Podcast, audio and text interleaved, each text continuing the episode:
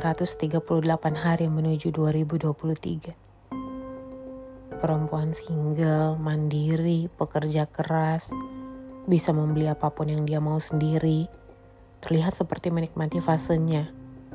Sedangkan yang sebenarnya ia sedang menanti sebuah penantian. Menginginkan tempatnya pulang beristirahat, mengimpikan bahu yang kuat untuk bersandar terlihat kuat dan keras seolah nggak menginginkan dan membutuhkan pasangan. Padahal ia lelah dengan dunia yang memberikan banyak tanggungan beban untuk ia sanggah. Terlihat sangat bernilai tinggi dan sulit didapatkan. Padahal sebenarnya ia mudah lulu dengan orang yang sesuai dan tepat. Perempuan ini tidak semata-mata menjadi sekeras batu jikalau tidak karena pernah menjadi selembut sutra tidak sembarangan menjadi angkuh kalau tidak karena pernah disia-siakan. Tidak akan menjadi seindah berlian kalau tidak karena ia pernah dibuang seperti sampah. Di saat ini rasanya tak ingin memikirkan pasangan hidup. Tapi nyatanya kita dituntut untuk memikirkan bahkan memilikinya sesegera mungkin. Bahkan di era ini, kita dianggap kuno jika tidak memiliki pasangan.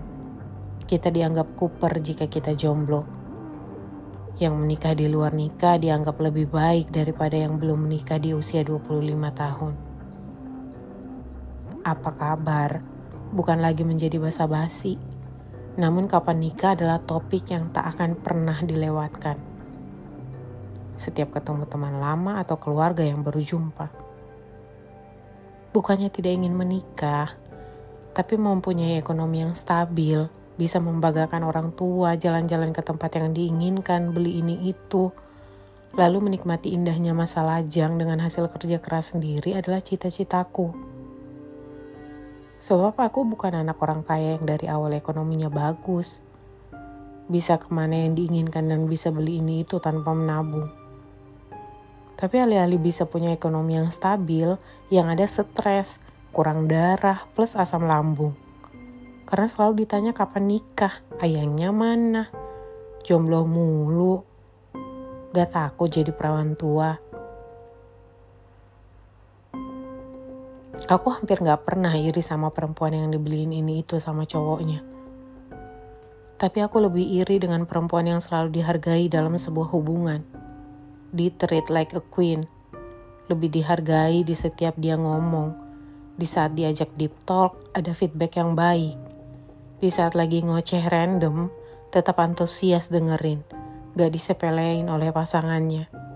Selalu dihargain dalam hal sekecil apa pun. Dan dibahagiakan walaupun dengan hal yang kecil. Sederhana, namun itu sangat berarti. Aku selalu berpikir, apa ya yang perempuan lain itu punya apa yang perempuan itu lakuin sampai dapetin hal seperti itu.